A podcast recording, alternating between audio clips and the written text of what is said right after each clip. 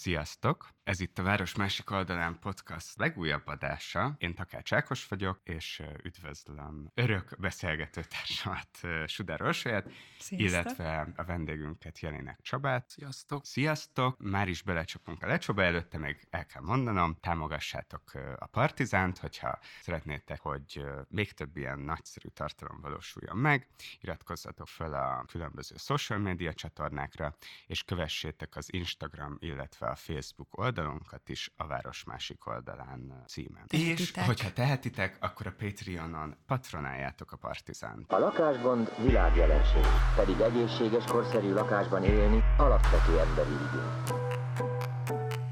Lépjünk ki abból a megszokott megközelítésből, kocka, egyenes, ám legyen benne valami szerelem, valami szellem, valami, valami invenció, valami, ami húz.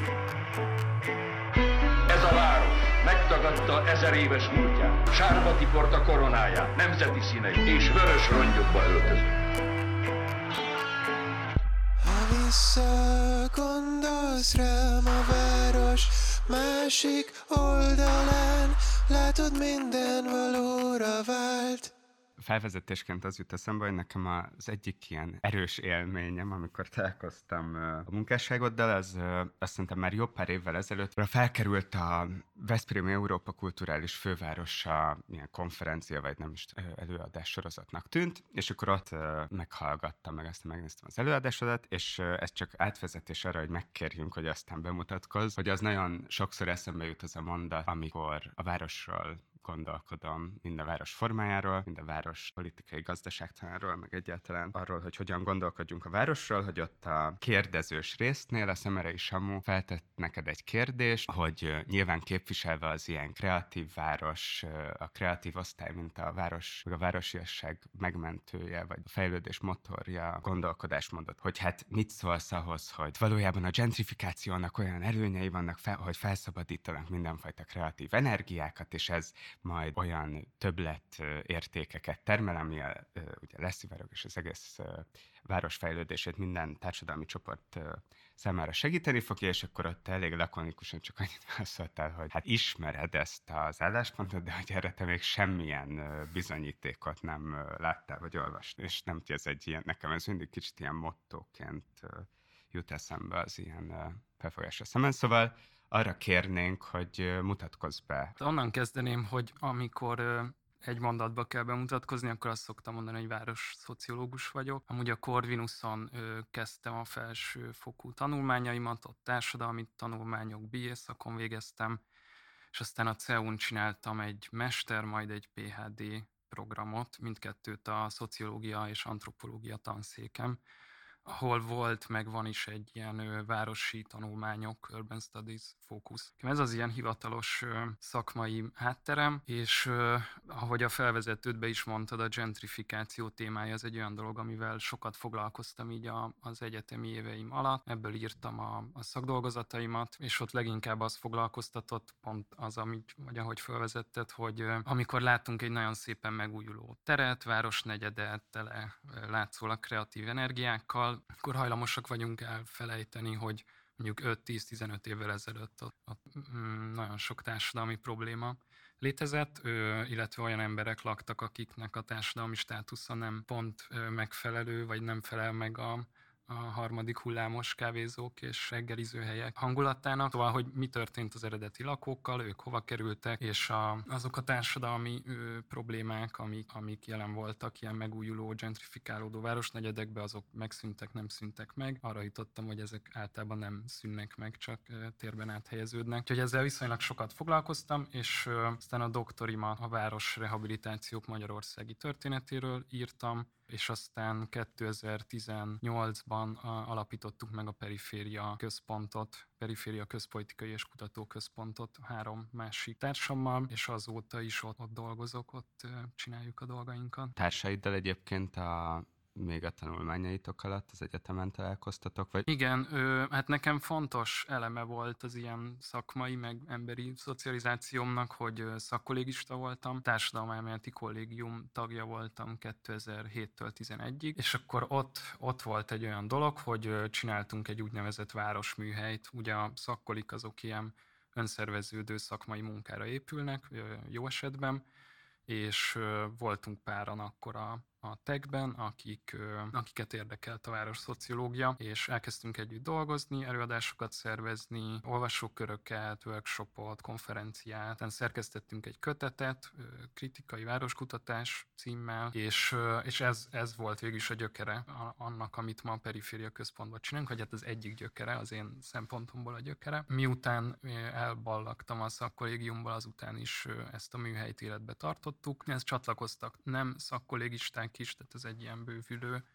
műhely volt, ott is folytattuk ezeket a tevékenységeket, és akkor így 2016, 17, 18 volt az időszak, amikor arra jutottunk, hogy valójában ezt nagyon szeretjük, ezt a közös munkát, és ezt szeretnénk intézményesíteni, és akkor nem láttunk magunk körül olyan létező intézményt, amiben ezt, ezeket az energiákat be tudnánk vinni egy az egybe, kompromisszumok nélkül, úgyhogy belevágtunk abba, hogy ezt próbáljuk meg mi egy saját intézménybe folytatni, meg így megerősíteni. Csak hogy megnevezzük ezt a három társadat, ugye a Posfai Zsuzsanna. Cirfusz Márton És Szabó és Linda. Szabó Linda. Igen. Szóval, hogy beszéltél arról, hogy városszociológusként szoktad magadat definiálni, mi szok beszélni, hogy az urbanisztikával, mint, mint tudományággal, mint egy ilyen intézménnyel kapcsolatban milyen kritikák szoktak felmerülni, és ö, szerintem érdemesen e- így röviden körbejárni, hogy mi a különbség a városszociológia és az urbanisztika között. Pontosan így a hallgatóinknak is elmondani, hogy miért van szükség városszociológiára. Nem, ez egy nagyon jó kérdés, bár egy egész műsor folyamat lenne Most állandóan csak felvettünk gondolatokat. Teljesen. Jó, oké. Okay. Hogy mi a különbség a szociológiai megközelítés és mondjuk az urbanisztikának a nem tudom, ilyen normatív, proaktív, beavatkozó, vagy ilyen materiálisan beavatkozó praxisa között? Meg hogy, hogy, hogy kapcsolódik a Ja. kettő egymáshoz. Hát szerintem itt lehet, hogy azzal érdemes kezdeni, hogy, hogy volt a társadalom tudományok, meg úgy általában a tudományosságban így az 1970-es, 80-as, 90-es évek környékén egy fordulat, amikor a, az interdisziplinaritás, meg az, hogy a, ezek a disziplináris tudományterületi határok átjárhatóak, az nagyon divatos lett, meg nagyon megtermékenyítő, és ebbe az időszakba alakult ki, amúgy így főleg az angol száz ö, felsőoktatásban, tehát Nagy-Britannia, Észak-Amerika, hogy Urban Studies nevű irányzattal kezdenek foglalkozni, lesznek ilyen kurzusok, programok, tanszékek, és, és ezekben ugye az volt a pláne, hogy szociológusok, földrajzosok, társadalomföldrajzosok, közgazdászok, politológusok, antropológusok elkezdenek együtt dolgozni téma, téma, témák mentén. Itt konkrétan a, a város, mint egy ilyen ö, mindent át, vagy sok mindent átszövő téma kapcsán. És amúgy nekem az a krédóm, hogy, hogy én amúgy nagyon örülök, amikor ezek a tudomány területi határok, disziplinális határok nincsenek kőbevésve, és tudom, hogy nagyon sokan ezzel nem értenek egyet. Én nekem is volt számtalan ilyen helyzetem itthon a hazai tudományos életben, amikor mondjuk történészek azt mondták, hogy azért nem biztos, hogy kéne itt a történelmi dolgokról véleményt formálni, nem történészként, vagy építészek, urbanisták azt mondják, hogy hogy ezek olyan dolgok, amik, amikről nekik kéne véleményt mm. megfogalmazni. Én azt gondolom, hogy hogy nekem azért nagyon vonzó a, ez a város kutatás, vagy urban studies, vagy városi tanulmányok, mert, mert tényleg a városok, mint társadalmi, meg térbeli jelenségek nagyon sok mindent meghatároznak a mai gazdaságba, társadalomba, politikába, és, és jó ezekkel komplexen foglalkozni, és, és tényleg megtermékenyítő az, amikor különböző nézőpontból le, lehet ezekre ránézni. Úgyhogy én bár az az egymondatos válaszom, hogy én városszociológus vagyok, ha ilyen kifejtősebben kell elmondani, akkor azt szeretem hangsúlyozni, hogy, hogy én társadalomtudományos munkát végzek, amiben egy csomószor történeti kutatás is beletartozik, vagy antropológiai terepmunka, vagy statisztikai elemzés, és ezt, ezt, ezt szeretem problémaorientáltan, illetve gyakorlatorientáltan végezni. Tehát, hogy, hogy, hogy ez ne csak az elméleti mondások szintjén jelentsen valamit, vagy akkor a szociológus megmondja a közgazdásznak, hogy mire nem figyel, hanem abból induljunk ki, hogy ha szétnézünk, mi az, ami, ami társadalmilag releváns, mondjuk a városi szegénység, a gentrifikáció, a lakhatási problémák, és akkor erre próbáljunk egy minél több nézőpontból összeálló komplex választ adni, mert ezek nagyon komplex kihívások. Gyorsan adunk egy rövid definíciót annak, hogy mit jelent a gentrifikáció, mert biztos vagyok Mhm. benne, hogy ez még sokszor el fog hangzani ez a szó.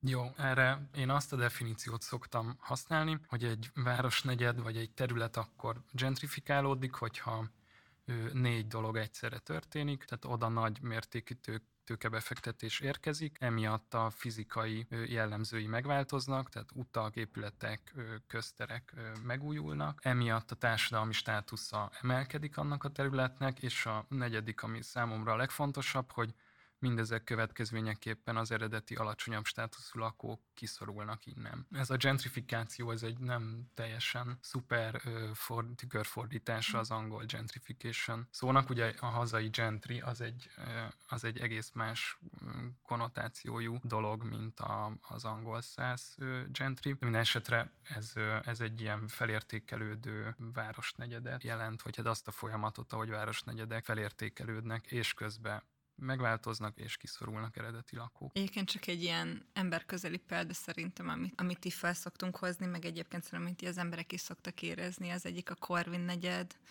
Igen. A másik meg most a Népszínház utca környéke, amit így a helyi lakók is éreznek, hogy szép lassan gentrifikálódik, és ez, ezen a két példán keresztül is szokták. Hát vagy tulajdonképpen az a teljes gyűrű, ami a, a körút ö, környékén húzódik a 6., 7., 8., 9. kerület, a, középső Ferencváros, a Bakács tér, meg onnan kifele a Ferenc tér környéke, az is klasszikus példa. Ö, A Buli negyed szintén egy Igen, igen. klasszikus példa, úgyhogy van miből szemezgetni Budapesten is. Igen, és ez nagyon szorosan kapcsolódik a, ennek az adásnak a fő témájához, ami a lakhatási válság, illetve az arra adott lehetséges politikai közösségi válaszok. És uh, szerintem aztán majd túlesünk ezen az első definíciós körön, de engem, engem nagyon érdekel, hogy te hogy definiálod a lakhatási válságot. Mi az előző erről szóló adásunkban szerintem nem, nem is adtunk konkrét definíciót, csak megpróbáltuk kontextualizálni a lakhatási válságot, mint történelmi jelenséget, meg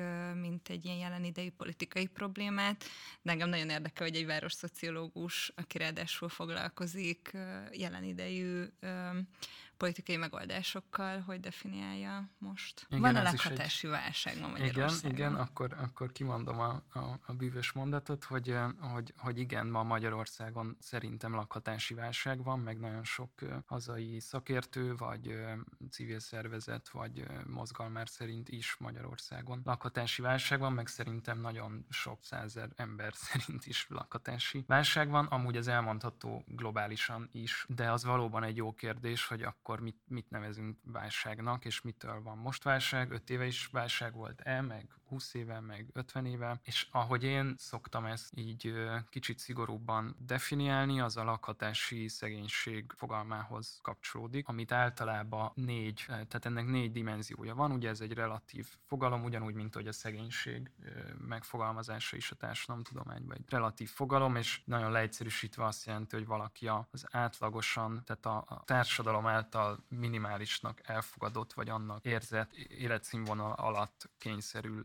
élni. És akkor ugyanez igaz a lakhatási szegénységre, és ezt négy dimenzióra szoktam felosztani, meg amúgy más kutatók is szokták felosztani. A, az egyik az a megfizethetőség dimenziója, ami nagyon leegyszerűsítve az, hogy az összes jövedelmedből mennyit kell elköltened arra, hogy te egy normális lakásba tudj élni. És itt az a tipikus bevett formula, hogyha valaki a teljes jövedelmének a 30 vagy 40 százaléka fölött költ lakhatási költségekre, ami lehet lakbér, rezsi, hiteltörlesztő, akkor, akkor beleesik a megfizethetőségi problémával küzdők kategóriájába, vagy a lakhatási szegénység kategóriájába. Akkor a második dimenzió az a hozzáférhetőség, ami arról szól, hogy ha te pályakezdőként, frissen elvált ként ő szeretné a lakáspiacon hozzájutni egy lakáshoz, akkor ez mennyire könnyű. És itt ugye ezt, ezt nagyon sokszor a, a, a jövedelm, tehát egy átlagos jövedelem és a lakásárak hányadosával ö, szokták mérni, erre egy csomó mérőszám van, de hát majd gondolom erre is kitérünk, ezt szerintem nem kell magyarázni a mai Magyarországon, hogy itt azért van egy nagyon durva el, elcsúszás a bérek és a lakásárak között. Akkor van a harmadik dimenzió, ami a lakás minőségről szól, mert simán lehet, hogy te hozzájutsz egy lakáshoz tudod fizetni a lakatási költségeket, de az a lakás az nagyon rossz állapotban van. Nem tudod kifűteni, ázik, sötét, tehát aki ilyen problémákkal küzd, azokat is a lakatási szegény kategóriába lehet sorolni. Akkor van egy negyedik, az pedig a jogi bizonytalanság, mert az is lehet, hogy jó állapotú a lakás, hozzáférsz, meg tudod fizetni, viszont jogilag vagy egy nagyon kiszolgáltatott helyzetben. Ugye ez a harmadik világban az informális telepek esetén ö, nagyon szembeötlő, de ugye Magyarországon is létezik a lakbéruzsora, uh-huh. ö, léteznek mondjuk ö, zárt kertekben ö, a formalitás világán túl élő építkező háztartások, ö, akik jogi kiszolgáltatottságban vannak, tehát nem teljesen biztos a lakhatás. Úgyhogy aki ilyennel küzd, azt is a lakhatási szegény kategóriába lehet sorolni, és akkor én még egy, egy ilyen plusz egyet hozzátennék, ami a térbeli dimenzió, meg a lokáció. Tehát még az is lehet, hogy mindezek alapján stabil a lakhatásod, de egy olyan, olyan helyen élsz, ahol mondjuk nincs munka, nincsenek közszolgáltatások, Ugye megint csak a mai Magyarországon ö, már simán beszéltünk ö, gettósodó térségekről, vagy nagyon leszakadóban lévő térségekről, erről sok szociológus meg földrajzos írt már. Tehát ez is egy, ö, egy ilyen lakás szegénységi probléma lehet, hogyha valaki nagyon ö, a perifériákon él. És akkor én azt mondanám, hogy akik beleesnek ebbe a négy-öt dimenzióba a lakhatási szegény hm. kategóriába, ők teszik ki a, a, a lakhatási szegények csoportját, akiket ma Magyarországon olyan 2-3 millióra szoktunk becsülni különböző számítások szerint, és ez nem is egy nagyon, tehát ez egy viszonylag konzervatív becslés. Van olyan kutatás, ami csak az egyik dimenzióba, megfizethetőségbe a háztartások egy harmadát, tehát mhm. nagyjából két-három millió embert helyez a megfizethetőségi problémákkal küzdő csoportjába a KSH adatok alapján.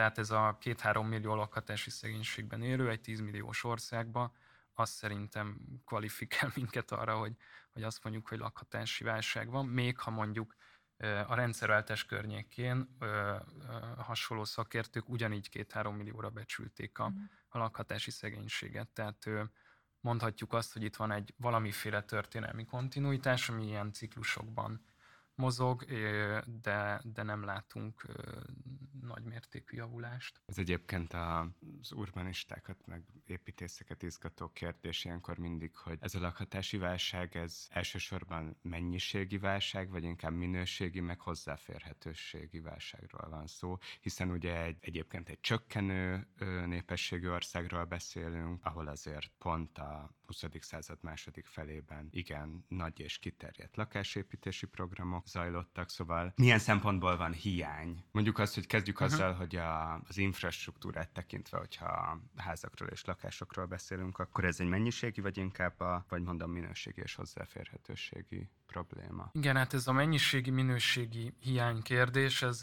ez ugye a 70-es, 80-as években volt egy, egy nagy vita, meg, meg igazából így az államszocialista időszak alatt itt Orsi előtt vannak szuper könyvek a, ebből az időszakból, és akkor ott a, ugye a 70-es, 80-as években volt ez a pont, amikor azt kezdték el mondani a szakértők, hogy most már túl vagyunk a mennyiségi hiányon, és most a minőségi hiány korszakába lépünk be. Ugye ez azután van, hogy 1960-tól 75-ig volt egy, egy millió lakás megépítését célzó 15 éves program, ami sikerült is, tehát a az akkori lakásállománynak nagyjából a 20-25%-a abban a 15 évben épült. De hogy én azért azt gondolom, hogy ez a mennyiség, tehát hogy ez, ez nem intézhető el ilyen könnyen, tehát ha csak így szűken a mennyiségre koncentrálunk, akkor az látszódik, hogy egyszerűen azt a hányados nézve, hogy egy emberre vagy egy háztartásra hány lakó szoba vagy lakás jut, az a, az, az adat folyamatosan nő. Ebbe, ebből a szempontból nem, tehát nem ilyen zsúfoltsági, nem egy teljes társadalomra kivetíthető zsúfoltsági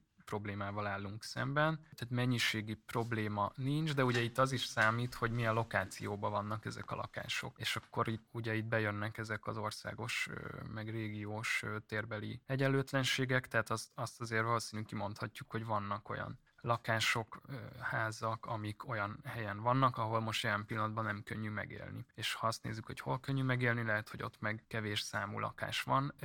Nem tudom, ez egy messzire vezető vita, de szerintem nem, nem biztos, hogy, hogy termékeny, vagy hogy ilyen abstrakciós szinten hozzá lehet állni. A, a minőséggel kapcsolatban biztos, hogy vannak problémák, Ugye itt nagyon fontos, meg egyre fontosabb szempont lesz a klímaváltozás, meg a klímakatasztrófa szempontja, és amúgy a kormánynak volt egy olyan elemzése, de egy kormányzati áttérintézménynek talán 5 vagy 6 évvel ezelőtt, ami azt mondta, hogy a magyarországi lakásállomány 80%-a nem felel meg a legkorszerűbb energetikai sztenderdeknek, tehát az biztos, hogy ilyen szempontból, hogy mennyire könnyű, meg hatékony kifűteni, ami egyrészt a háztartások szempontjából se lényegtelen, főleg a mostani rezsijárak mellett, illetve másrészt a, a, a széndiokszid kibocsátás szempontjából sem mindegy ez a kérdés. Tehát van egy ilyen minőségi probléma, de én oda térnék vissza, hogy ezt a lakhatási válság kérdést semmiképpen se egyszerűsíteném le arra, hogy most mennyiségileg és minőségileg mi a gond. Itt szerintem nagyon annak a mélyén egy,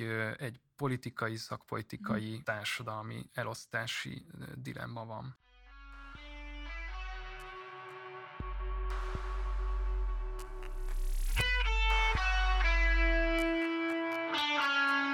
Vagy annak kapcsán, amit most mondtál a magyarországi helyzetről, szerintem érdemes lenne tovább menni azon a fonalon, hogy oké, okay, hogy megegyeztünk abban, hogy van lakhatási válság, definiáltad is, de hogyha azt megvilágítanánk egy kicsit, hogy, hogy hogyan jönnek létre, mert hogy ugye ciklikusan létrejönnek a kapitalizmus történetében ilyen lakhatási válságok, tehát azt szerintem fontos leszögezni, és erről már mi is beszéltünk, hogy ennek a rendszernek és termelési módnak a, a normális működése, nem pedig valamilyen kivételes krízis, de hogy, hogy pontosan hogyan képződnek meg, mi az, amikor ingatlan buborékról beszélünk, és egyáltalán, amit említettél is talán a gentrifikáció első kritériumaként, hogy azt egy kicsit világítsuk meg globálisan is, és aztán majd magyarországi példákról is beszélhetünk, hogy, hogy mit is jelent az, amikor a tőke a, a vasbetonba áramlik, tehát uh-huh. amikor, amit ugye most is láthatunk, hogy ez egy nagyon-nagyon biztos ilyen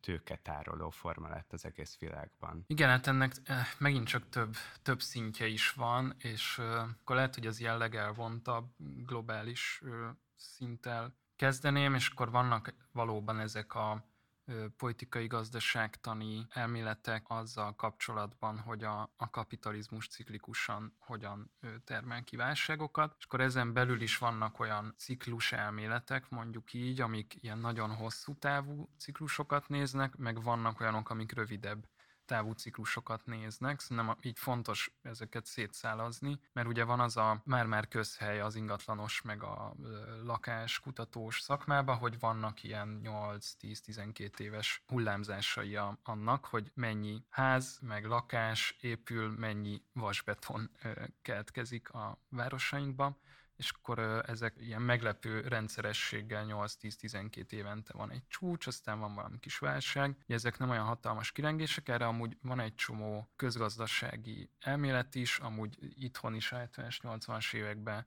sok amúgy ma is ismert társadalomtudós írt arról, hogy miért vannak ilyen gazdasági ciklusok, így akár túllépve az ingatlanpiacon. Ez egy dolog, és akkor vannak olyan típusú társadalomtudományos elméletek is, amik azt mondják, hogy vannak ennél sokkal hosszabb távú, ilyen ö, franciással long duré hegemónia ciklusok. Ugye ez már nem csak szűken közgazdasági vagy gazdasági tényre, tehát mondjuk nem csak azt nézik ezek a grafikonok, hogy hány darab lakás épült, és akkor jé, van ennek egy hullámzása, hanem akár ilyen évtizedeket átívelő ciklusokat, hullámokat néznek, és akkor van a, a Giovanni Arrighi, meg a Beverly Silver nevű társadalomtudósok, történészek, akik leírták azt, hogy a kapitalizmus kialakulása óta vannak ilyen nagy globális hegemónia ciklusok, és ahol most tartunk, az ugye az amerikai hegemónia ciklusnak a, egy ilyen leáldozó ága. Legutóbb, amikor ciklusváltás volt, ez a 20. század fordulója első első világháború környék, amikor a brit hege- globális hegemónia ciklusba mentünk át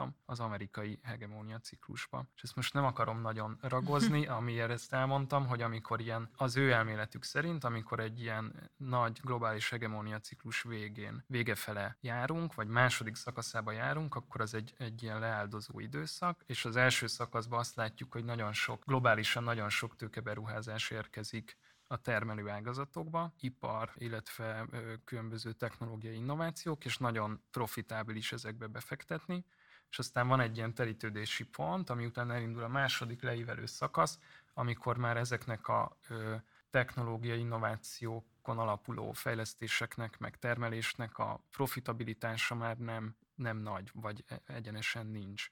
Tehát mondjuk globális autóipar, egy, az elején nyilván aki beszállt, nagyon sokat tudott kasszálni, aztán egy ponton túl a egyre kevesebb profitot lehet ebből kihozni. Na és amikor ez a szakasz van, hogy nehéz profitábilis termelő tevékenységbe beruházni, akkor ö, sokkal nagyobb eséllyel ruháznak be olyan tevékenységekbe, amik, ö, amik pénzpiaci vagy akár ingatlan piaci beruházások, amik megint egy ilyen szakszót bevezetve inkább járadékot és nem profitot termelnek. Tehát mondjuk arra gondoljunk, hogy veszel egy telket egy fejlődő városnak a szélén, mondjuk a századfordulós Budapesten, vársz tíz évet, nem csinálsz semmit, és ötször annyiba kerül. Akkor befektetted, lett hasznod, de valójában termelés, értékteremtés nem történt. Ugyanez, hogy veszel Tesla részvényt 2018-ba, és eladod most, vagy veszel bitcoint, eladod most, ott igazából egy ilyen spekulatív tevékenység zajlik, ami mögött nem biztos, hogy van valós reálgazdaság gazdasági teljesítmény. Ezek szerint, az elméletek szerint az ingatlanpiac, meg a lakáspiac,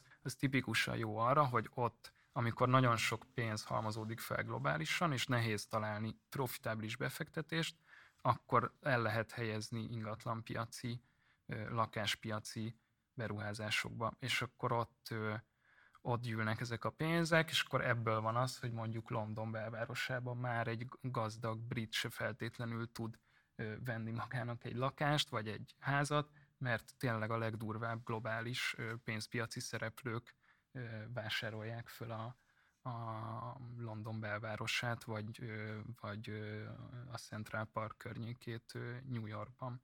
És akkor ez, ez nyilván az ilyen globális városokban a legszembeötlőbb, de ez le tud csurogni valamennyire Budapestre is. Tehát, hogy így röviden összefoglalva, hogy a mostani időszaknak egy olyan jellemzője, hogy globálisan van egy csomó befektetésre váró pénz, meg tőke, ami könnyen utat talál a jelen környezetbe az ingatlan piacra, meg a lakáspiacra. Ez Magyarországon nem annyira durva, mint, hm.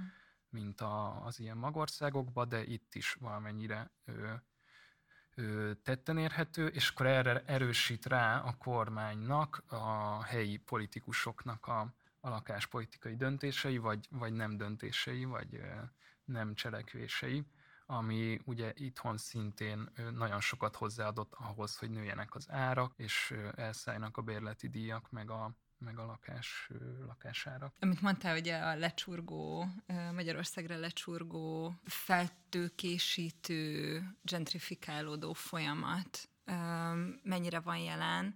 Ez szerintem így felvetti ezt a világrendszer elméletkérdést, amit Ákos behoztál az elején, hogy szóval, hogy szerintem így a, a és ez most egy ilyen tágabb kérdés, kevésbé ilyen, nem tudom, policy kérdés, de hogy tényleg van egy ilyen dilemma a város szociológiában, és egyébként szerintem így a várospolitikában úgy általában, hogy van egy ilyen tagadhatatlanul zajlódó folyamat, illetve egy szituáció, ami, ami az, hogy Magyarország és a világrendszer betagozódik be, abban van egy viszonylag stabilan elfoglalt helye, amit felperifériás helynek szoktunk hívni, és hogy ebbe, ebben a pozícióban ér, inkább értelmet nyer egy csomó minden, amit így a lakhatási válságról el tudunk mondani, illetve igazából csak így nyer értelmet, hogyha van egy szuper kötetetek a lakhatási válság történetéről, illetve lakáspolitikák történetéről, és hogyha így végignézzük, nem tudom, hogy az osztrák-magyar monarchia óta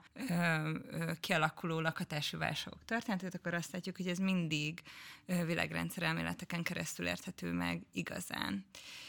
Ugyanakkor az a politikai cselekvés, amire így törekszünk, meg amit szeretnénk propagálni, meg ami miatt egyébként ennyit beszélünk erről, azok mind lokális szinten tudnak megvalósulni, és szerintem ez egy dilemma, és kíváncsi vagyok, hogy erről mit gondoltok, hogy egyrészt feloldható ez a dilemma, hogy lehet politizálni valamit, ami csak globális szinten érthető, meg szerintem ebben egyébként a lakáspolitika az hasonló a, a, a zöld, illetve klímapolitikához, ami igen, szintén lokális szinten szoktunk róla beszélni, de globális szinten lehet igazi változást elérni.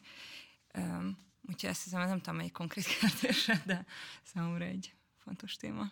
Ne, az nem abszolút konkrét, meg, meg ez jó, hogy felhoztad, mert mert, mert igen, ez nagyon sokszor felmerül ez a szempont, hogy akkor van-e értelme a világrendszerről beszélni, mert messziről indítunk, és mire odaérünk, hogy mi van itt, akkor, akkor már, már nem is tudjuk követni, hogy valójában mi van itt. Szerintem ez nagyon nem így van, tehát én, én, én ezt úgy fogalmaznám meg, hogy tehát egyetértek veled, hogy a, a legtöbb dolog, amit így magunk körül látunk, az, az, az nagyon is ö, ö, kitett annak, meg befolyásolja az, hogy mi történik globálisan, akár a lakáspiacon, akár az ingatlanpiacon, illetve az, hogy az ilyen nagy hegemónia ciklusokba, vagy a globális ingatlanpiaci ciklusokba épp hol tartunk. Lásd 2008-as válság, amerikai jelzálogpiac, nem egy olyan közeli dolog hozzánk, de aztán az abból kisülő dolgok így nagyon is érintették Magyarországot mindenféle szempontból. Talán úgy fogalmaznám meg, hogy nagyon fontos, hogy ez, ez egy ilyen keretként, vagy egy elemzési perspektívaként ott legyen előttünk, de ettől még az is nagyon fontos, amit magunk körül látunk. Tehát ez nem egy, egy egymást, két mm. egymást kizáró perspektíva, sőt, ugye az, hogy vannak globális folyamatok, az nem jelenti azt, hogy mindenhol ugyanaz, ugyanúgy történik. Uh-huh. Tehát az, hogy mondjuk visszatérve a lakásügyre, hogy egy adott országban milyen a, mondjuk a, milyenek a tulajdonviszonyok, ennek a struktúrája milyen, és akkor mondjuk Kelet-Európában, meg Magyarországon mondjuk 90% fölött lakástulajdonosok vannak, Németországban meg ugyanez a, az érték csak 40-50-60 százalék, attól függ, hogy hol vagy az országon belül. Ez egy olyan ilyen nemzetállami sajátosság, amit muszáj figyelembe venni, és emiatt például, tudom, a BlackRock, mint globális lakáspiaci szereplő, könnyen be tud lépni a német ingatlan lakáspiacra, föl tud vásárolni nagy csomagba bérlakásokat, és el tudja kezdeni oda áthelyezni a globális profitjait.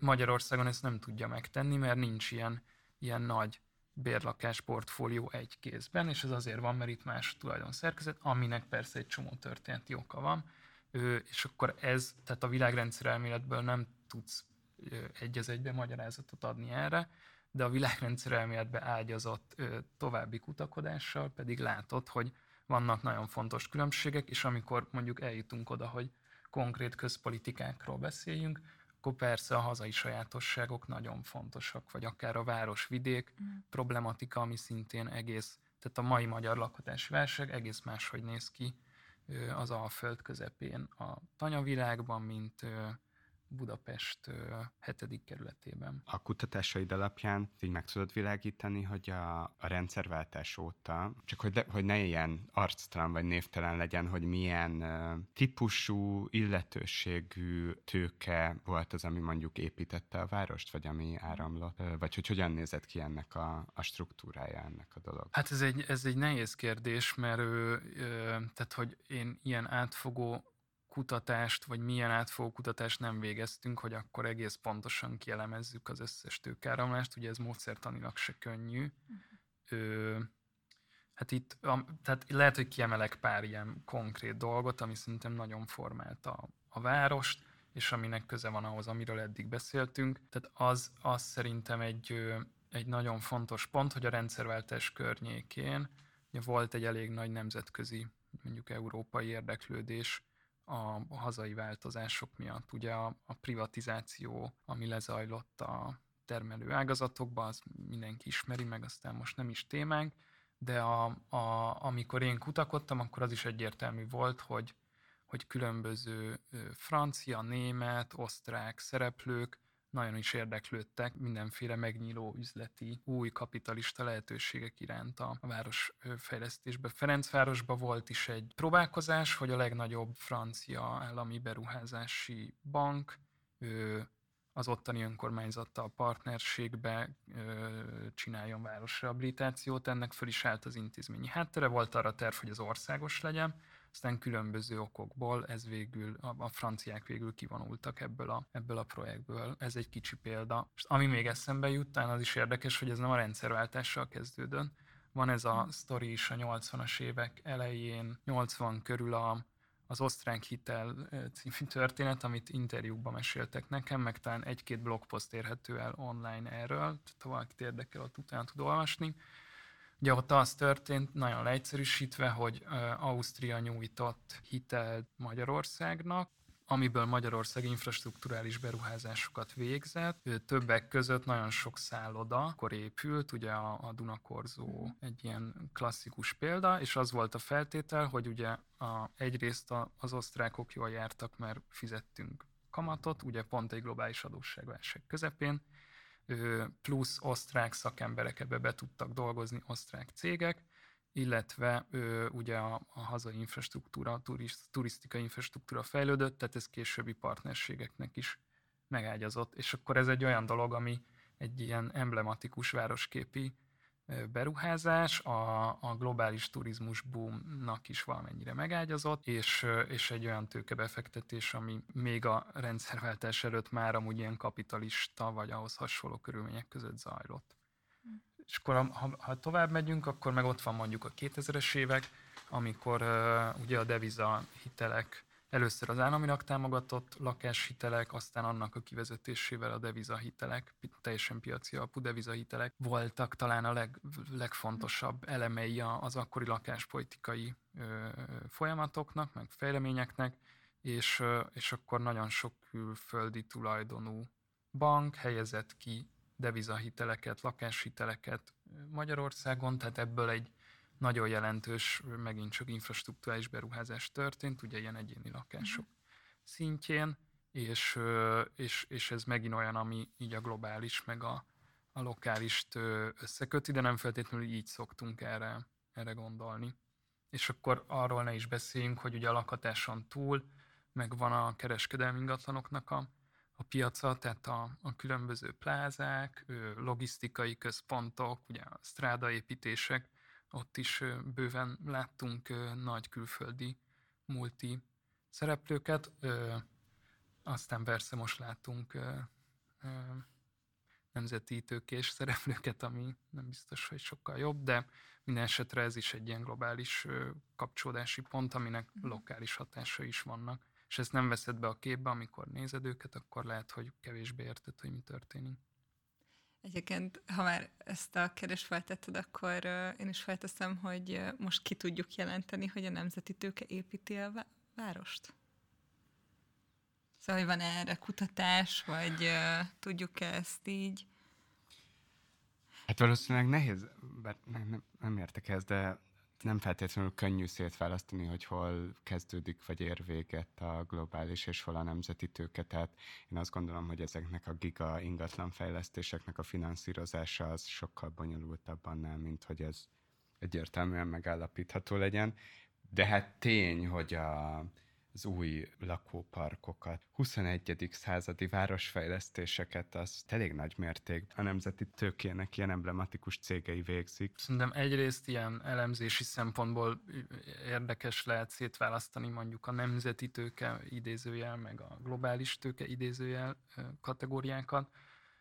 A, amikor konkrét eseteket nézze, akkor valóban nem mindig könnyű ezt így szétválasztani. Szerintem azt azért lehet mondani, hogy a NER és a környezete masszívan jelen van bizonyos típusú ingatlan beruházásokba, aminek nagyon fontos hmm. városképi, meg természeti, meg egyéb hatása van. Ugye ettől hangos a sajtó, ugye ott a K-monitornak a NER Hotel alkalmazása, tehát a, a turizmus az klasszikusan egy NER által erősen preferált szektor, de érdemes azt is megnézni, hogy a Városliget környékén mondjuk a, a, a nagy állami nekirugaszkodás után azóta milyen neres figurák kezébe kerültek, milyen... Csak uh, sírassuk egy kicsit a Dürer, Dürer kertet egy igen. pillanatra. És akkor, és akkor Budapestről kinézve pedig a, nem tudom, Balatonpart, ez is egy elég jól feldolgozott terület.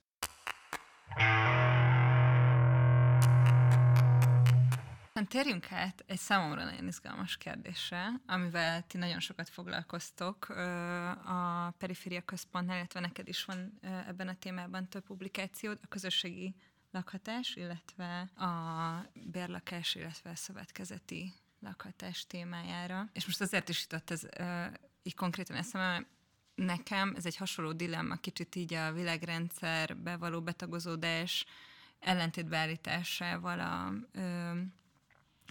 lokális politikai akciókkal, hogy mennyire látod ezt a, mennyire látsz ellentétet a közösségi lakhatás, illetve a közösségi, a probléma közösségi megoldására való törekvés, illetve a nagyobb politikai projektek között. Egyrészt miért kezdtetek el ezzel mhm. foglalkozni uh-huh. ezzel a témával, másrészt igen, látok ebben egy ilyen dilemmát. Kiegészítem, hogy szerintem ez nagyon fontos kérdés, és, és ez teljesen jól illik ugyan, ugyanebbe a dilemma sémába, ami Torsi elkezdett feszegetni most már több körrel ezelőtt, hogy érdeklődve, olvasva, elmélyülve mondjuk a szövetkezeti lakhatásról szóló szövegekben, meg diskurzusban, hogy feltűnhet úgy, hogy a mondjuk azt, hogy a jóléti állam és annak a nagyon markáns és persze sok formában létező meg megvalósuló, de mégis elég jól körülírható lakáspolitikája vagy időszaka, az iránt érezhetünk valami fajta nosztalgiát a mostani helyzetben, de hogy az elmúlt, azok az eszközök úgy nem fognak működni, tehát arra gondolok, hogy tömeges állami és önkormányzati lakásépítés lehet követelni, de az valamiképpen úgyis újra fogja termelni ezeket a problémákat. Ehhez képest egy másik pólus az, hogyha mondjuk egy kicsit ilyen hálózatosan, különböző formákban ezek a szövetkezeti és közösségi lakhatási formák, egy mondjuk azt, hogy kevésbé paternalista és kevésbé centralizált rendszerben kinőhetünk ezeknek az elszaporodásán keresztül a, a lakhatási válságból. És Nekem mindig ez a kérdés, hogy elvágólagosan képzeljük el, vagy inkább úgy, hogy ezek a különböző eszközök párhuzamosan léteznek, uh-huh. és egy ilyen gazdagabb portfóliót, meg eszközrendszert próbálunk horizontálisan, vertikálisan létrehozni. Ez a... Uh-huh. Én biztos, hogy nem állítanám ezt a két dolgot így szembe hogy, hogy jóléti juttatások az államtól való követelés, vagy hogy a tömeges bérlakásépítés az szükségszerűen valami rossz felé vezetne, ilyen sorsszerűen, versus hálózatosan szervezzük meg magunkat, és akkor mindent megoldunk szövetkezeti elvek alapján. Tehát ez, én ez, ezt így nem állítanám szembe, hanem, hanem onnan kezdeném, tehát mi a periféria központban úgy szoktunk erről gondolkozni, meg amúgy én is, amikor mondjuk szöveget írok, vagy kutatást végzek, hogy a kiinduló pont az, hogy tényleg egy a legalábbis a mi generációs nézőpontunkból egy példátlan lakhatási válsággal állunk szembe. Persze volt ilyen évtizedekkel ezelőtt, de esetre az, hogy a, az Eurostat adatai alapján ö, nál, az elmúlt 6-7 évben nálunk nőttek leginkább a lakásárak, meg az építési költségek, az, az egy kimagasló dolog. Ezt nagyon sokan érzik a bőrükön, tudom, pályakezdő tanárok, ápolók, fiatalok, elváltak, egyedülálló idősek. Szóval, hogy, hogy van egy mély társadalmi probléma, meg lakhatási probléma, és az a kérdés, hogy mit tudunk tenni, hogy ez megváltozzon, és akkor mi erre úgy szeretünk nézni, nekem az egy szimpatikus hozzáállás, hogy, hogy nincs, tehát azt elfelejthetjük, hogy legyen egy ilyen mindent megoldó megoldási lehetőség, hogy akkor építsünk nagyon sok lakást, és minden oké okay lesz. Tehát pont amiatt, hogy ez egy nagyon kiterjedt probléma, nagyon sok típusú társadalmi réteget érint, nagyon sokféleképpen, ugye megint ez a város-vidék generációs különbségek, ezért nem várható el, hogy ugyanaz a megoldás jó legyen mindenkinek. És azt gondolom, hogy az is nagyon fontos, hogy, hogy ezeket a jóléti juttatásokat követeljük, tehát az a, az a követelés, amit nagyon sok hazai aktivista megfogalmaz évek, évtizedek óta, hogy alkotás az egy alapvető alkotmányban elismert alapjog legyen, az fontos, az is fontos, hogy az állam, vagy az önkormányzatok, vagy is is lépjenek föl a építsenek bérlakásokat, járuljanak hozzá a, a, a bérlakás szektor, a non-profit bérlakás szektor elterjesztéséhez, de hogy emellett más megoldási lehetőségek is vannak az asztalon. Most csak párat mondok, amik a leginkább ki vannak dolgozva itthon. Ugye van a lakásügynökségi koncepció, amin a többek között az utcáról lakásba egyesület, Városkutatás Kft sokat dolgozott, ez most ugye a fővárosban kísérleti jelleggel el is fog indulni, az első kerületben elindult. Van a lakástársasági koncepció, erről is több kutató írt, ami nagyjából arról szól. Ugye a lakásügynökségnél arról beszélünk, hogy magántulajdonban lévő kihasználatlan lakásokat egy szervezet, ami lehet állami vagy civil, átvesz, és aztán bérbead másoknak olcsóbban, mint a piaci ár, de a tulajdonjog az marad azoknál, akiknél eleve volt. Ugye van a lakástársági modell, ahol arról beszélünk, hogy van egy, szer, egy non-profit szervezet, megint csak lehet állami, vagy civil, vagy vegyes, akinek van egy lakásportfóliója, és ő ö, piacinál olcsóbban kínál bérlakásokat bérlőknek. Ugye er, erről is ö, beszélnek itthon, amiről amúgy a periféria központban mi a legsűrűbben szoktunk beszélni, az a bérlői lakásszövetkezeti modell. Ez ugye egy, röviden egy olyan modell, ahol ami így az állami és a piaci megoldások között helyezkedik el, nagyon épít az önszerveződésre, és úgy kínál meg fizethető lakásokat, hogy amúgy ez a közösségi elem is része a, a közös üzemeltetésnek, meg a finanszírozás közös megteremtésének, és ezek mind olyan modellek, amik különböző rétegeknek tudnak jók lenni. Tehát mondjuk egy lakásügynökségi modell jó tud lenni a, a legnagyobb szegénységben élőknek is, de lehet egy olyan kontingens, ahol vannak magasabb státuszú bérlők, ezek kereszt finanszírozzák az alacsonyabb státuszúak lakhatását, ugyanez elképzelhető lakástársaságnál. A bérlői lakásszövetkezeti modell az inkább egy alsó középosztálynak megfelelő, ott ugye szükséges valamennyire stabil jövedelem, jól jön, ha van valami meg, pár millió forint megtakarítás, tehát az inkább elképzelhető pályakezdő orvosok, ápolók, pedagógusok esetében, és mondjuk egy kunyhóban élő a hajléktalan ember esetében lehet, hogy nem a bérlői lakásszövetkezet a megoldás. Szóval így, így, így visszatérve az alapkérdésre, én azt gondolom, hogy ezek együtt tudnak működni, és amúgy van a, a David harvey a, aki egy brit földrajztudós, neki van egy egy olyan könyve, amiben ezt a, ezt a úgynevezett ilyen korevolúciós, vagy kóforradalmi, vagy ilyen mondjuk, hogy korevolúciós elméletét fejti ki, ami így a koevolúciónak egy egy ilyen, egy arra adott ilyen válasz, tehát hogy, hogy amikor társadalmi változásokat, ilyen nagy mértékű társadalmi változásokat láttunk a múltban, meg képzelünk el a jövőbe, akkor azok csak úgy tudnak megvalósulni, hogyha több szektorban egyszerre vannak ilyen, ilyen rendszer szintű átalakulások. Tehát nem lehetett azt mondani, hogy elegünk van a feudalizmusból, és lépjünk át a kapitalizmusba, ugyanígy nem lehet azt mondani, hogy már holnapra ö, hagyjuk magunk mögött a kapitalizmust, mert mert ezt így el lehet képzelni, hogy ez mit jelent, de az, hogy, hogy egyszerre a, a, az államigazgatás területén, a, mondjuk az ilyen alulról szerveződő szövetkezeti ügyek területén, a környezetvédelem területén és mindenféle egyéb ö, ö, szektorokban történnek változások, amik egy irányba mutatnak egy ilyen nagyon absztrakt szint szerint, az, az szerintem egy ilyen előremutató út, és akkor nem ezek a klasszikus kérdések vannak, hogy szövetkezet vagy állami bérlakásépítés, nem tudom, politikai párt vagy mozgalom, hanem ezek így együtt tudnak mm. működni.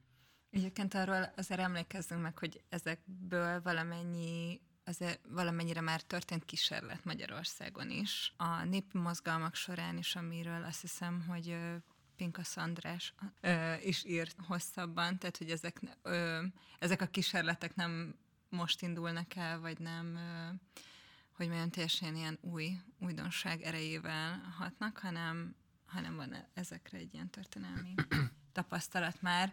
Azt egyébként én azért érzem, hogy, hogy így ez a történelmi tapasztalat ne, nincsen teljesen még levonva, és ez azt hiszem, hogy így valamennyire előttünk áll ez a munka, hogyha lakáspolitikáról ilyen párhuzamos projektekben szeretnék gondolkozni, hogy ezekből le tudjuk vonni a kellő tanulságot. És ez egy kicsit így visszavisz engem a, a legelejére a beszélgetésünknek, hogy ö, folyamatosan beszélünk a krízisről, mint hogyha, és erről most beszéltünk, hogy ez egy állandó, állandósult ez a lakhatási válság, ez a lakhatási krízis a társadalmunkban, de mindig úgy hivatkozunk rá, mint hogyha ez éppen az aktuális politikai rendszernek lenne a sajátossága és ez szerintem magával vonja azt is, hogy a közösségi, alulról szerveződő, fölülről szerveződő megoldásokat állandóan ilyen történelmi vákumban értelmezzük, mint hogyha azok most nyernének csak igazán értelmet.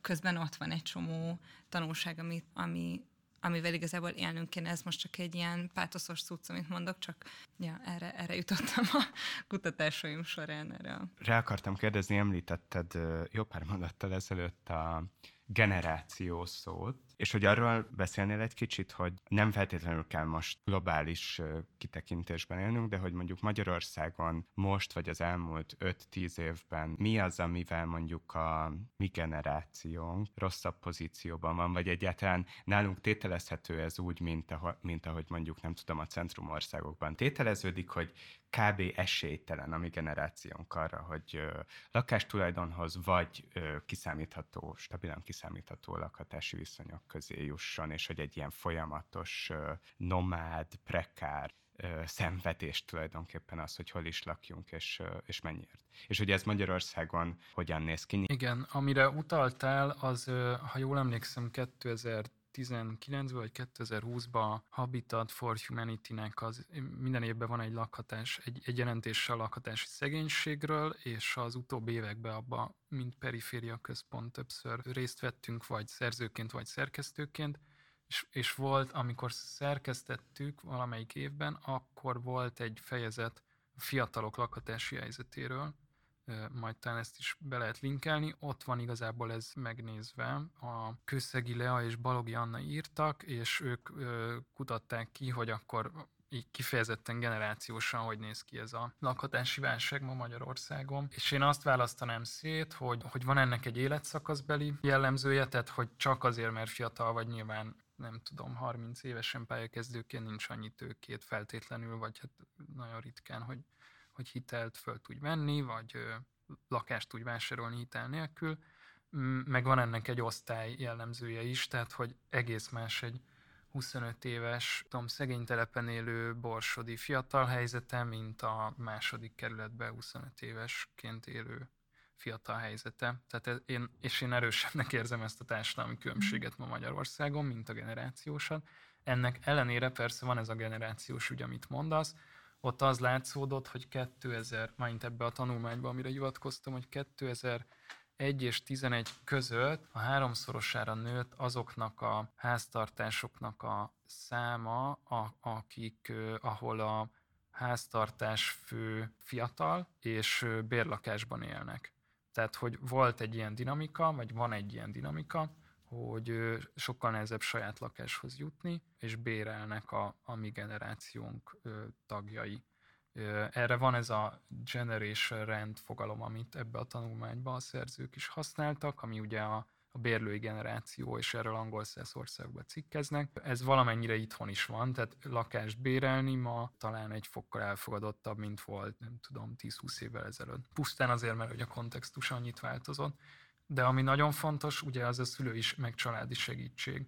Tehát, hogy a generációnkban is az a döntő ilyen faktor, hogy ki mennyire érint a lakhatási válság, hogy össze tud-e dobni a család egy, egy lakásra valót, vagy a lakás önerejéhez szükséges pénzt. És hát ebbe tényleg nagyon más a, a szüleink generációjának a helyzete meg a miénk, ahol sokkal több olyan lehetőség volt, hogy tanácsi bérlakást, szolgálati lakást, nővérlakást kapjon az ember 25-30 évesen. Nyilván az ő történeteikből, tehát amikor mondjuk ilyen lakáséletút interjút csinál az ember, kiderül, hogy hát azért ott is voltak nagy nehézségek, ugye akkor is volt egy amúgy nem teljesen legális bérleti piac, magas bérleti árakkal, tehát aki nem került be tanácsi rendszerbe, sokkal több pénze ment el lakhatásra, tehát így nem akarnám idealizálni azt, ami a 70-es, 80-as években volt, de azt gondolom, hogy ez egy ilyen viszonylag általánosan elterjedt érzés, ami alátámasztanak a különböző statisztikai adatok, hogy ennek a generációnak most nehezebb. Csak azt nem ne felejtsük el, hogy mondjuk 10 év múlva a mi generációnknak a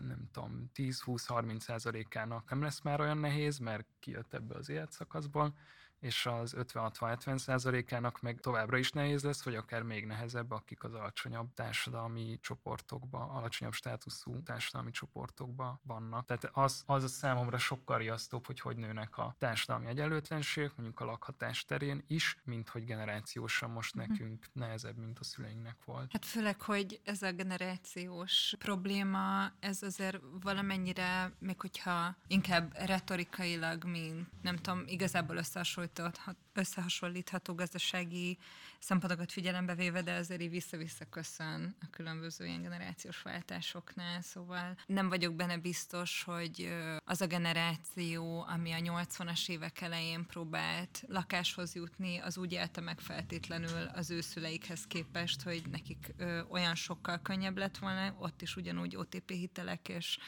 tehát, hogy az OTP hitelhez való hozzájutás az abszolút egy osztálykérdés maradt, ami ugye a, a szocialista polgárosodásnak az egyik ilyen ö, típus hibája volt.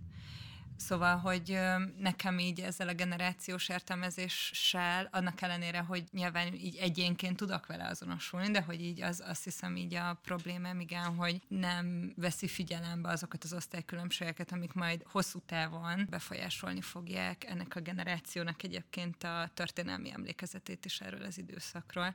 Igen, számomra például azért fontosak az, amiket itt magam előtt tartok, amiket majd belinkelek a leírásba, ezek a könyvek, mert hogy, hogy ez is is van, hogy a, a történelmi emlékezetünk lakhatásról, mint tapasztalatról, azok át, tehát hogy az általában azok által vannak meghatározva, akik ennek a kérdésnek a, a jobbik oldalán tartózkodtak. Úgy, ja, szóval, hogy, hogy ezzel én is maximálisan egyetértek, hogy itt az osztálykérdés, főleg Magyarországon, főleg a felperifériás társadalmakban egy sok jobban tetten érhető elemzési pont. És amúgy szerintem, ha megnézzük a, az ilyen lakásügyel foglalkozó kutatók, meg ismertebb szakértőknek a munkásságát, és most ilyen hosszú történeti távlatban, akkor azok voltak a maradandó alkotások, amik, amik pont erre a, az amúgy nem egyértelmű dologra hívták fel a figyelmet, mm. hogy itt vannak rétegek, sőt tömegek, akiknek a lakhatási helyzete olyan, amit egy, á, egy átlag középosztályi, polgári vagy annó nemesi ö, szituációban lévő valaki el sem tud képzelni. És az első, tehát a, amire utaltál, hogy a, ugye a 70-es években, amikor a Magyar Város szociológia alapját lerakta ö, Szelényi Iván, meg Konrád György a, a sokat idézett lakótelep kutatásukkal, akkor is az egyik fő megállapítás az volt, hogy a, a szocialista társadalomban, ami ugye az osztály különbségek felszámolását tűzte tűzte célul, ö, osztálykülönbségeket látunk, amikor azt nézzük, hogy hogy osztják el az újonnan épült lakásokat. De ha visszamegyünk a századfordulóra, akkor is az akkori lakás reformerek ja, azzal tudtak nagyon nagy közéleti vitákat kavarni, hogy, hogy leírták, hogy milyen a munkás lakás helyzet a városokban, meg kifejezetten Budapesten, és hogy milyen elképesztő állapotok vannak az ágyrajárók, a pincelakások esetében, és akkor ezek vezettek végül végül, végül reformokhoz. Szóval hmm. én is azt látom, hogy az osztály különbségek a lakhatásban az sokkal inkább motorja volt annak, hogy, hogy ez történetileg hogy alakul, mint a generációs különbségek, amik persze vannak, de, hmm. de, de kevésbé felforgatóak talán.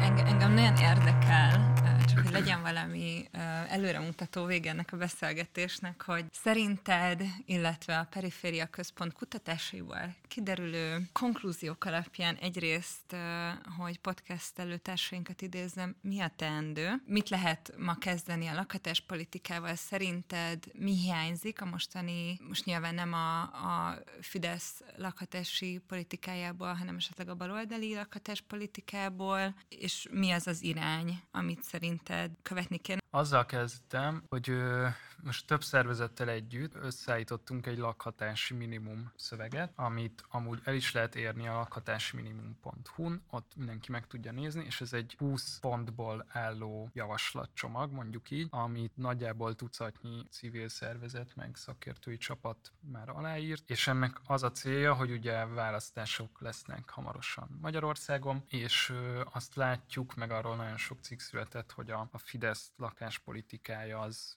milyen pont pontokon növeli az egyenlőtlenségeket, vagy támogatja a magántulajdon szerzését olyanoknak, akik nem igazán szorulnának rá támogatásokra, de mégis jó lenne, hogyha azok, akik ellenzékiként föllépnek ez ellen, ők is tudnának valamit mondani a kampány során a lakhatásról, meg el tudnának köteleződni bizonyos alapértékek szerint, illetve ideális esetben akár a Fidesz is el tudjon köteleződni, hogyha, hogyha egyetért ezekkel. Tehát született ez a lakhatási minimum, ahol 20 pontba felsoroltuk, hogy szerintünk mik azok a, a az alapvető kérdések, ami, amik egy, egy, egy igazságosabb társadalmi egyenlőtlenséget nem növelő, hanem csökkentő lakáspolitika irányába mutatnának. Ezeket most nem sorolnám uh-huh. föl, de on, onnantól, hogy, kölcs, hogy mondjuk a GDP legalább egy százalékát lakhatásra kéne költeni, ennek legalább felé olyanokra, akik lakhatási szegénységben élnek, hogy úgy kéne összerakni ezt a támogatási struktúrát, hogy a pénz az ne kifoljon a rendszerből, és amúgy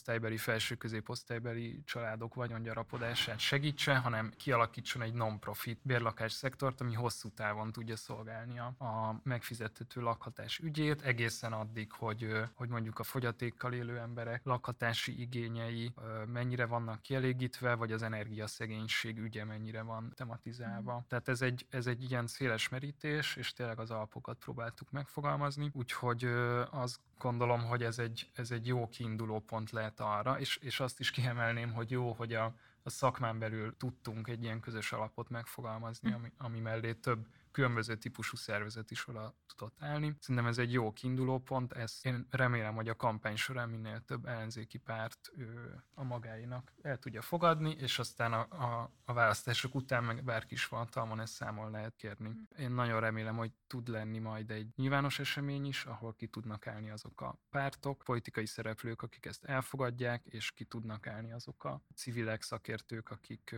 pedig ezt javasolták. Szerintem erre most jó esély van, hogy ez meg fog tudni történni választások előtt. Úgyhogy szerintem ez a, így visszatérve az eredeti kérdésre, azt gondolom, hogy ötletekből nincs hiány. A politikai akarat az, ami eddig hiányzott, és amúgy nem is csak az elmúlt mm. tíz évben, hanem az elmúlt 30 évben is bizonyos kérdésekben. Ugye a bérlakásépítés az, az, az tulajdonképpen 30 éve egy tabu, mm.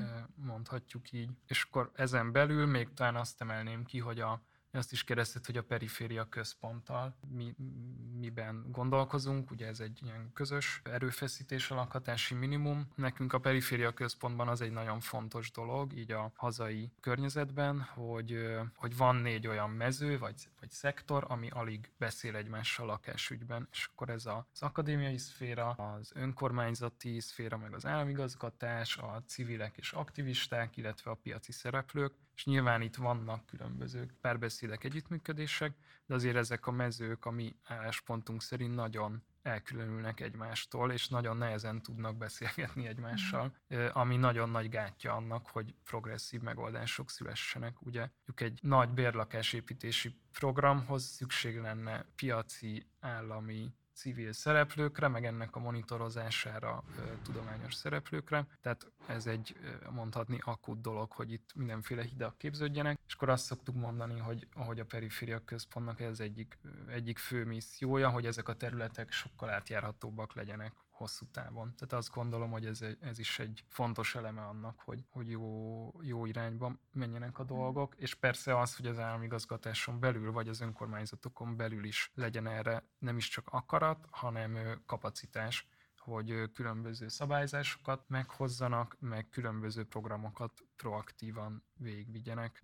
És akkor itt nem is csak arra gondolok, hogy a hivatalnokok szintjén, de mondjuk a, az egyik ilyen kedvenc témám, a, a, hogy a vagyonkezelés, meg a vagyonkezelők szerepe milyen hatalmas a hazai lakáspolitikában. Ezt nagyon ritkán szoktunk erről beszélni, de az, hogy a gyakorlatban egyes önkormányzatoknál hogy mennek a lakásügyek, nagyon nagyban meg meghatározza az, hogy ki a vagyonkezelő vezetője, meg kik ott a, a munkatársak, akik az emberekkel kapcsolatban vannak. Tehát ez egy ilyen nagyon szürke, szürkezakós, unalmas technikai dolognak van elképzelve. Szerintem iszonyatosan fontos politikai kérdés, hogy, hogy azok a ingatlan üzemeltetési jogi, gazdasági ismeretekkel rendelkező emberek, akik ott ülnek, ők is magukénak érezzék ezeket a reformokat, meg progresszív lépéseket, mert ha ez nem így történik, akkor hiába fognak össze a pártvezetők a tudósokkal és a civilekkel, a, a, a gyakorlatban nem fog változni semmi. Konkrét kérdés, hogy mondjuk a bérlői szövetkezeti modellnek a megvalósítása, a pilot programoknak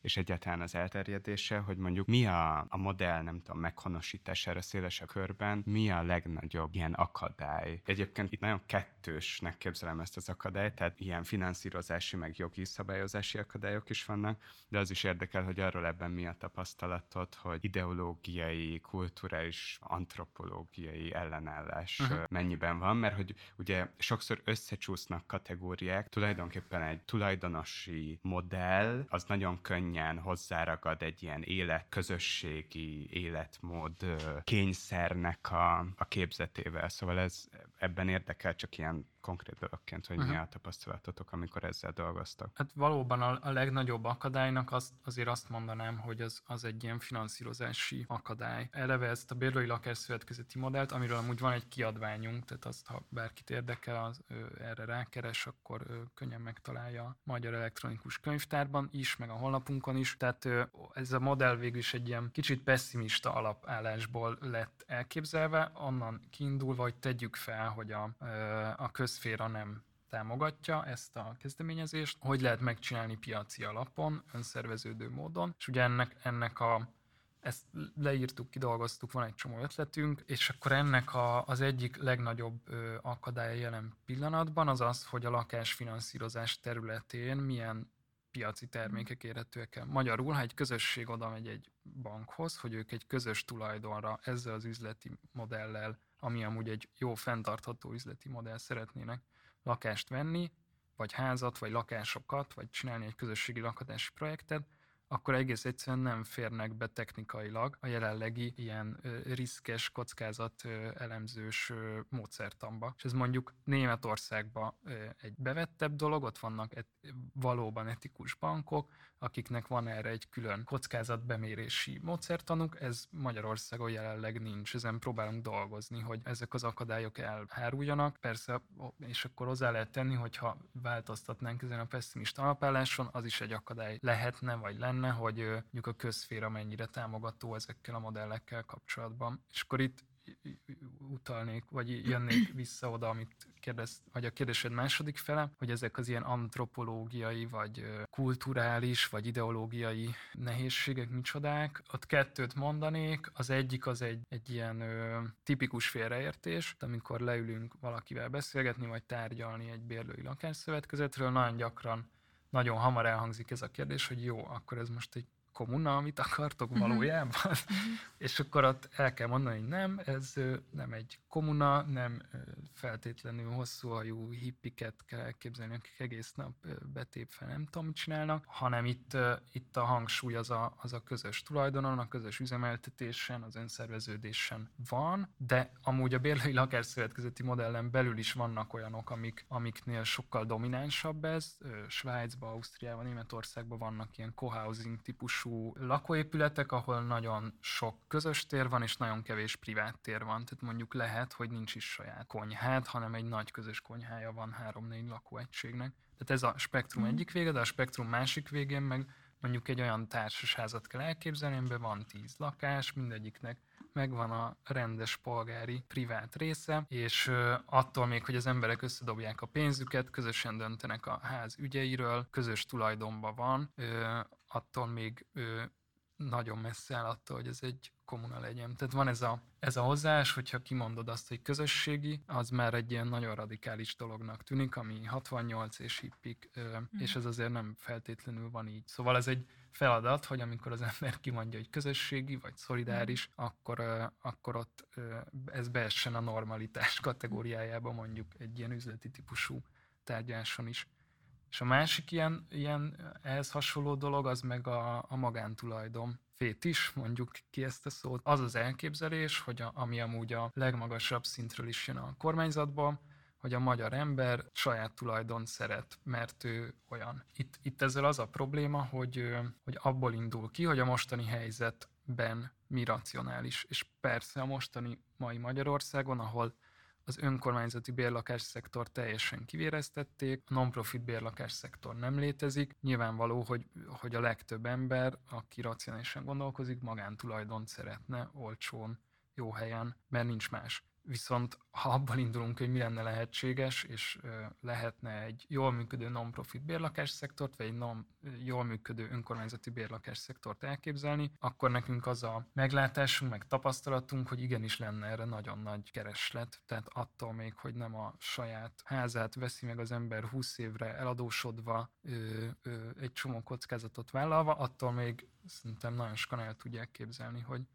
Tehát, hogy ez, hogy ez, egy, ez egy reális dolog, hogy emberek bérelnek, ami amúgy is történik, és a piaci, a magánbérleti piacon egyre több, ugye amiről beszéltünk, fiatal bérel már most azért, mert erre, erre kényszerül rá. Tehát magyarul attól függően, hogy milyen a szabályozói környezet, milyen a, a, a, a politikai támogatottsága ennek, meg milyen a lakásfinanszírozásnak a struktúrája, a, a bérlakás szektor, meg a non-profit bérlakás szektor, az, az nem megy az, az ember, meg a magyar ember antropológiai jellemzői ellen, hanem az, az egy teljesen jó alternatíva lehetne, sőt egy csomó szakmai szempontból sokkal jobb alternatíva lehetne, mint a, nagyon durván magántulajdon dominanciájú mai rendszer. Igen, és ez mindig kimarad az ilyen, bár most már ebben azért érezhető valami változás, de hát az, az elmúlt évtizedekben mindig kimaradt szabad elvű és neoliberális értelmiség, ilyen modernizációs, meg felzárkózási diskurzusaival erről szoktunk beszélni, hogy a, az ilyen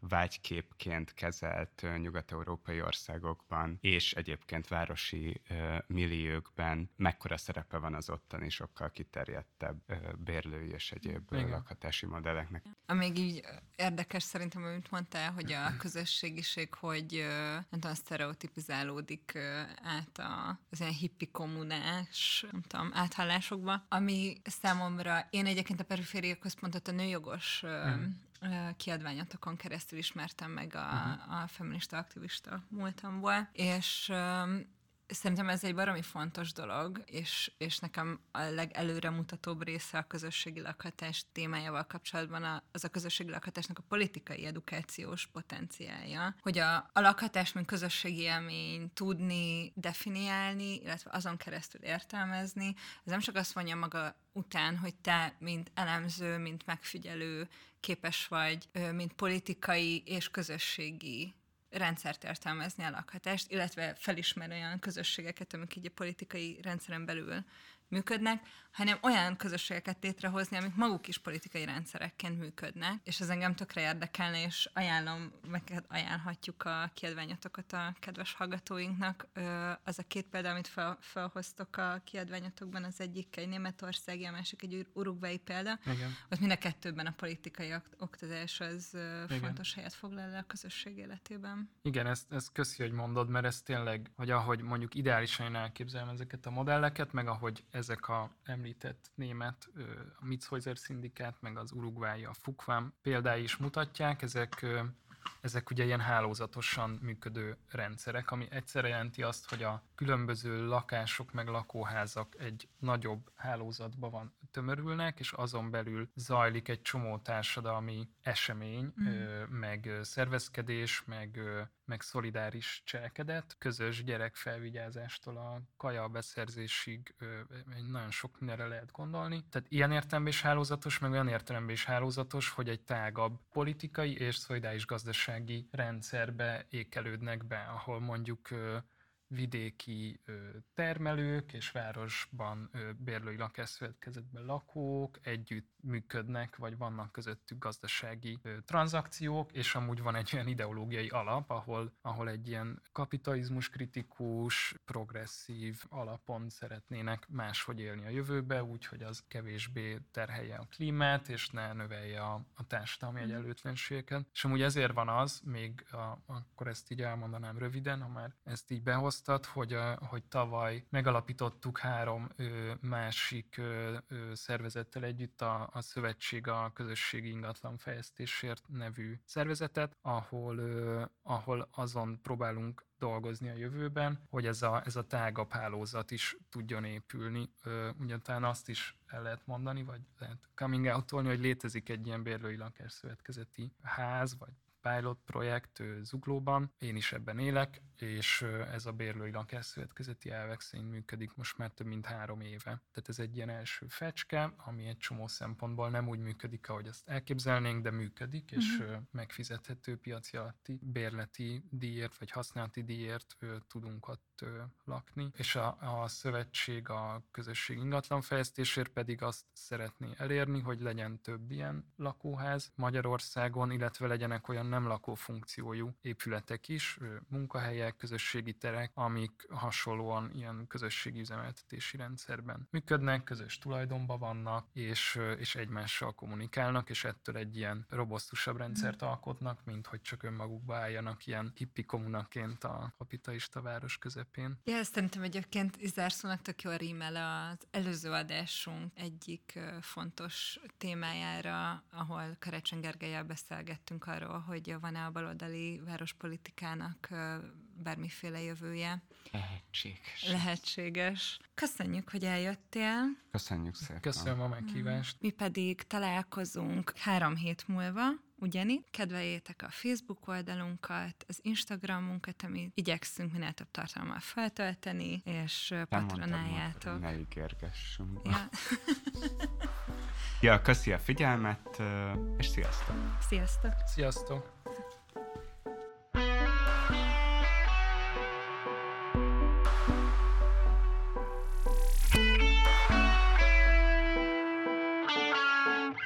Köszi! Nagyon gyorsan eltelt az idő. Nagyon, nagyon. Még annyi mindenről szerettem volna. Én is. Jézusom. Azért